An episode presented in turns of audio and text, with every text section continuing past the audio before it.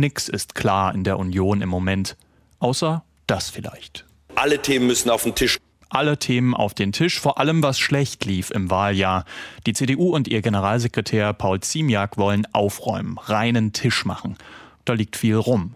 Sachsens Ministerpräsident Michael Kretschmer sagt so. Also es ist ja vollkommen klar, dass es nicht nur um die Wahl eines Vorsitzenden oder einer Vorsitzenden geht. Nicht nur, aber eben auch.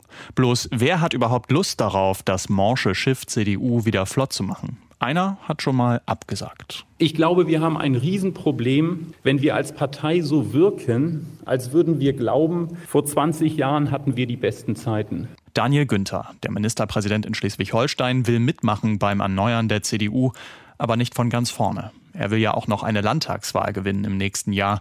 Genauso wie ein anderer, auf dem das Label Generationswechsel klebt. Wir brauchen einen Generationenwechsel.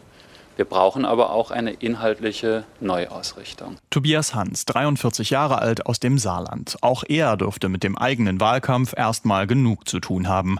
Ein anderer dagegen hat bald wohl wieder mehr Zeit. Erneuerung braucht es, das steht außer Frage. Hat Jens Spahn kürzlich im Deutschlandfunk gesagt, der noch Gesundheitsminister. Nicht ganz unwahrscheinlich, dass Spahn bei dieser Erneuerung auch an sich selbst denkt.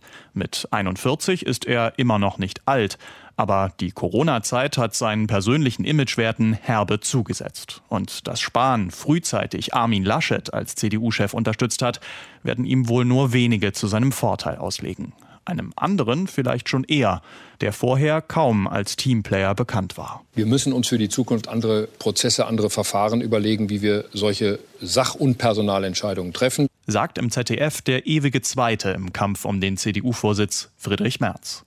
Zweimal schon ist er gescheitert. Beide Male haben aber nicht die Mitglieder entschieden, sondern die Delegierten beim Parteitag. Wenn sich das jetzt ändern sollte, kommt Merz vielleicht doch noch mal aus der Deckung. Bisher sagt er, noch eine Kampfkandidatur will er nicht. Die viel gepriesene Erneuerung wäre mit dem Fraktionschef von vor 20 Jahren wahrscheinlich auch nicht so leicht zu verkaufen.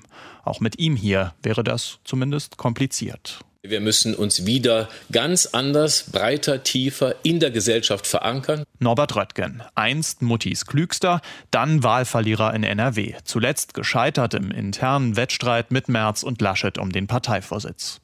Ob es beim nächsten Anlauf besser für ihn liefe? Ein erster Anlauf wäre es dagegen für einen, der als Wirtschaftsfachmann gilt. Dass die Partei eine Zukunft hat, dafür brauchen wir eine Wahlanalyse. Fordert Carsten Linnemann, der Chef der Mittelstandsvereinigung der Union.